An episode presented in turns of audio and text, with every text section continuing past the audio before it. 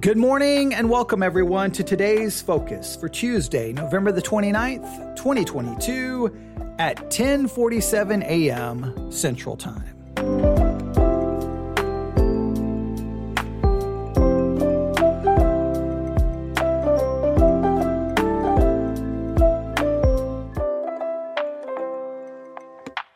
Today's focus the hermeneutical key. Okay, may, maybe maybe I should and maybe I should give this the title hermeneutical key. I didn't really give that as the title. I gave the title sovereign grace and mercy. So I, I, don't know. Should I call this the hermeneutical key or should I call this sovereign grace and mercy? You'll see why, because in a roundabout way, I think we've stumbled upon Maybe you haven't been paying attention, but I think we've stumbled upon the hermeneutical key to understand Exodus chapter 33. We have been working on that now for a couple of days, and I hope, I hope you have had as much time focusing in on Exodus chapter 33 as I have. This may be one of those situations where I might, today's focus for the next week will be Exodus 33, and the rest of you was kind of like, eh, whatever. And you, you, you didn't care, but I, I am committed to Exodus chapter 33 because once I get focused in on a chapter, I, I have a hard time letting it go, right? Because there's so many questions. So, and Exodus 33 has been somewhat challenging, but we've been walking through it in a sense, kind of verse by verse. And I believe today we finally stumble upon the hermeneutical key. I think that concept of a hermeneutical key is important. I think in many cases, within every book of the Bible, within every chapter of the Bible, there is one hermeneutical key that helps you really unlock the proper meaning to the book or to the chapter. Now, I'm not saying that it's always simple to find. I'm not always saying, I'm not saying that people will always agree, but I think it's always important to try to figure out. So, what's the hermeneutical key there? What, what what's the hermeneutical key that you think unlocks the interpretation to that book or to that chapter? And and I I, I think we need to do some more exploring that concept. But I think in Exodus 33 we have stumbled upon the hermeneutical key. I really do. I really, really, really, really believe uh, believe that. So, are you ready? Okay, let's remind ourselves. Exodus 33 is a fascinating chapter because in Exodus 33 we have God telling it, Moses and telling Israel, "Hey, go up and take the land. The land I promised your fathers. The land I, I made a covenant with you. You're going to get the promise. You're going to get the land. I'm going to do exactly what I said. Go, and I will send an angel before you to drive out all of the peoples. All right. So, so I'm going to, I'm going to keep my promise. I'm going to keep my covenant. You get the land. Go. I send the angel. However, this is God speaking to, to Moses uh, and, and basically to Israel. I'm not going with you. I can't go with you. If I'm in the midst of you, I'm going to, to basically destroy you because you are a stiff necked people. Because of your sin and your rebellion and your stubbornness, I look, I'm going to keep my promise, but I can't go with you. So you go, but I'll send the angel before you. Then we see God, even though he's not in the midst of Israel, in a sense, he's not He's not in the midst of them. He's still near them because he's outside the camp in the tabernacle. Now you read all of this in Exodus 33. Verses 1 through 6 is God saying, Go, but I can't go with you, or I won't go with you. Verse 7 through 11 is God outside the camp in the tabernacle. All right. So even though it's, it's just, it's kind of just interesting. Hey, go. I can't go with you, but I'm still going to be close to you. I'm going to be in the tabernacle, which again is, a sign of God's mercy, God's grace. I just think that's fascinating. Then starting in verse 12, Exodus chapter 33, verse 12 through 17, Moses prays to God. And he's basically like, hey, look, I, I, I, want you with us. If, in fact, if you're not going to be with us, don't even send us up. Don't even send us into the land. We need you. We need you in a sense more than we need the land. We need you. And then God's like, okay, I'll go with you. And you're like, wait, wait. So go, but I won't go with you. Okay, but I'll go. And you're like, what? What happens here? It, it's so, it seems so confusing. And yesterday, I think we started finding, I think we started finding the answer. I think we started finding the answer. So let me try to help you with the answer, right? I can't go back and read all of this because today's focus is, is supposed to be about 15 minutes. So just stay with me. It's almost as if God has used this entire situation to try to demonstrate this. Look, Moses, you and Israel, you're sinners. You're sinners. I can't be with you because I would destroy you. And Moses is like, but we need you. Be with us. And Moses, what he, what he appeals to is fascinating. He doesn't appeal to the fact that, well, Israel's good and I'm good and we're great and we, we're wonderful. No, he appeals to the fact if we have found grace in your sight, if I have found grace in your eyes, then go with us. Moses appeals to the grace of God. It is absolutely fascinating. We'll just read it quickly. Um, Exodus, and if I said Isaiah, I don't know why. Exodus chapter 33, verse 12. And Moses said unto the Lord, See, thou sayest unto me, Bring up this people, and thou hast not let me know whom will send with me. Yet thou hast, thou hast said, I know thee by name, and thou hast also found grace in my sight. See, so he, so Moses begins to appeal to God. Look, you have said that I have found grace in your sight. Now, when this phrase, I have found grace in your sight, I think we understand this as when, when anyone in the Old Testament finds grace in the sight of God, it's not because of something they have done or something they are doing. They have found grace in the sight of God because God has sovereignly given them that grace. He has, he has given his grace to them. They don't deserve it. Moses doesn't deserve God's grace. Israel doesn't deserve God's grace. But he, but Moses is saying, Hey, I found grace in your sight. But if I have found grace in your sight, now look what he says. Now, therefore, I pray thee, if uh, if I have found grace in thy sight, show me now thy way, that I may know thee, that I may find grace in thy sight, and consider that this nation is thy people. Look, I have found grace. Help me find more grace. Please give me even more grace. And don't forget, don't, not only that, don't forget me. Don't forget this people. Right? Don't see this. Remember, this nation is your people. See this nation in light of your grace. Verse 14, Moses says, My presence shall, uh, uh, and he said, okay, God speaks. Verse 14, Exodus 33, 14. And he said, My presence shall go with thee and I will give thee rest. All of a sudden, God seems to change his mind. He's not changing his mind. What he's demonstrating is because of grace, I will go with you. If I look at you, if I look at the people, if I see you guys as you are, I see stiff necked rebellion. But instead of looking at you through what you are, I'm going to look through you through the eyes of grace.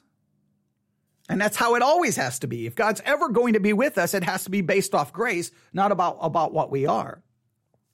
Verse 15, and he said unto him, If thy presence go not with me, carry us up carry us not up hence. So then Moses is like, yes, if your presence doesn't go with us, then we don't even want the land. Verse 16, then Moses says, For wherein shall it be known here that I and thy people have found grace in thy sight? Is it not and that thou goest with us? So shall we be separated, I and the people, from all the people that are upon the face of the earth? He's like, how are the people going to know that we're, in a sense, separated or special. How, how are the people going to know anything about us?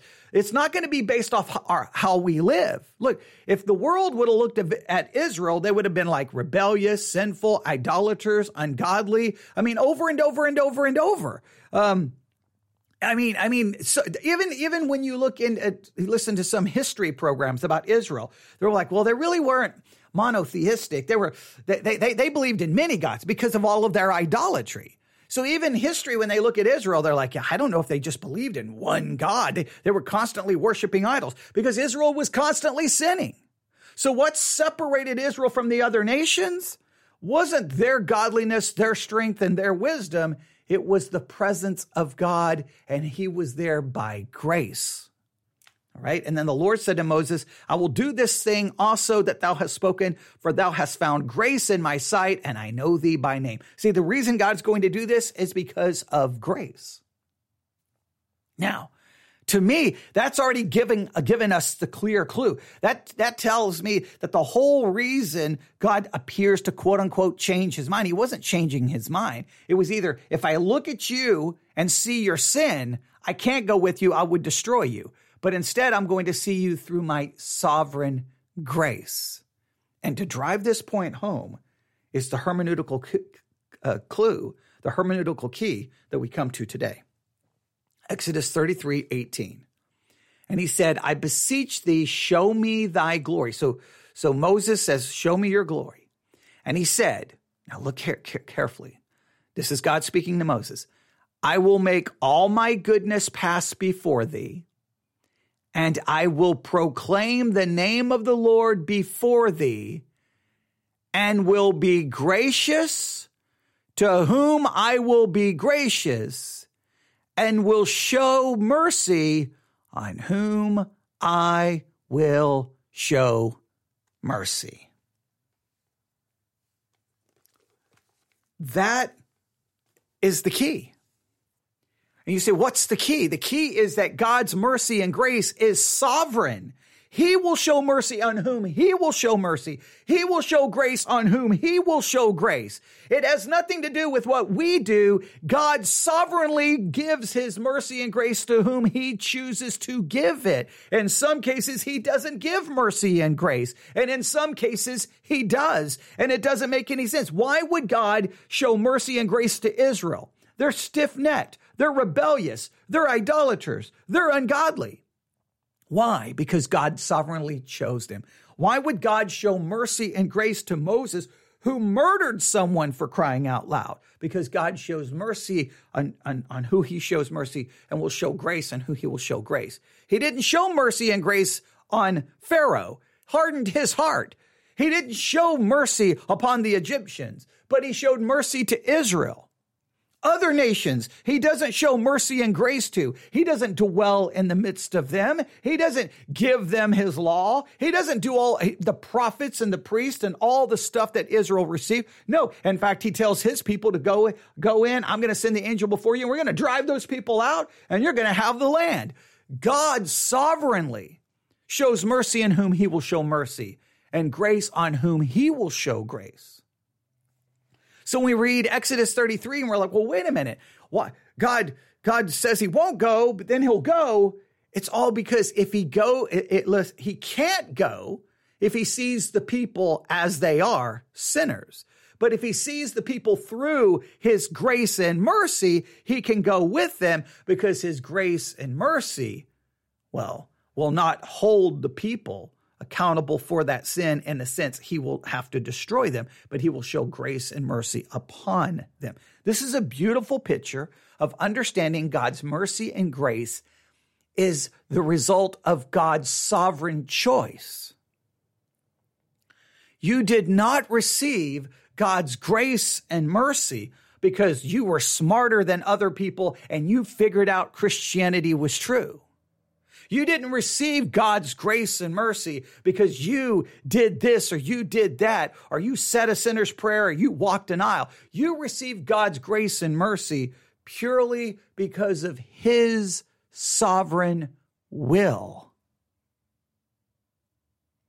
If you are the recipients of God's grace and mercy today, you should be broken and humbled, and you should only say, Why me? Lord, why not them? When you look at the world, you should not look at them with disgust and like you're better than them, you're more godly than them, and you despise them. And you, no, you should see them and go, Lord, why not them? Why me? I'm no better than them. I'm no smarter than them. I'm no more godly than them. And we're not. We may want to pretend that we are, but we're just as sinners. We still have the same sinful nature and we sin all the time. We may sin in a different way, but we're still sinning. The only difference is the only difference, between me and anyone else is I am the recipient of God's sovereign grace and mercy because He decides who He will have grace and mercy upon. We don't, he does. I don't deserve anything. I don't deserve salvation. I don't deserve anything. I don't deserve to touch a Bible, hold a Bible. I don't deserve to be in front of this microphone. I don't deserve to be at a church. I don't deserve anything. I deserve judgment. I deserve to be consumed. If God was to go uh, to be in the midst of me based off who I am and what I am, he would say, I can't go with you. You are a stiff necked person. You should be consumed and destroyed. And I would have to be, Amen. This is true. But God says, I will have mercy on whom I will have mercy and compassion on whom I will have compassion. What blows me away about Exodus 33 is everyone gets all caught up and go, so wait a minute. What did Moses see when, when he passed by? What, what, what, what did he see? And, and everyone tries to figure out exactly what happens here. Stop. Focus on the, the revelation God gives about himself. Let me read it to you again. Exodus 33 verse 19. I will make all my goodness pass before thee and will proclaim the name of the Lord before thee and will be gracious to whom I will be gracious and will show mercy on whom I will show mercy. And he said, There can't, uh, thou canst not see my face, for there shall no man see me and live. But he's going to show grace and mercy to Moses. And how's he going to show grace and mercy to Moses? He's going to let him see something. He's going to show something to him. How is he showing grace and mercy to Israel? He is going to go up in the midst of them, even though they are a stiff necked people. How is he showing mercy and grace to Moses? Well, Moses had found grace in the sight of God, and he's going to go up in the midst of them, and he's going to be there with them, even though they are a stiff necked people. Oh, yes. Will they experience chastisement? Yes. Will they experience t- times of chastisement for their sin? But even that shows grace and mercy because that's God's loving disciple d- discipline. The key to understanding this seemingly confusing back and forth is it, God either looks at Israel and sees their sin, which they're a stiff necked people and he can't go with them, or he will show that he they will find grace in his, his sight. He will remember his grace and mercy towards them. And then right here, why do they get it? Not because we deserve it. God's grace and God's mercy is a sovereign gift from God. You don't earn it. You do not do anything to receive it. And you can't do anything to keep it. And you can't do anything to lose it. God will show mercy in whom he will show mercy. He will show grace in whom he will show grace. That concept is repeated in the book of Romans. You should figure out where it's found in the book of Romans and see what doctrine it's connected to. That is your today's focus for Tuesday, November the 29th, 2022. The hermeneutical key God's sovereign grace and mercy. Thanks for listening.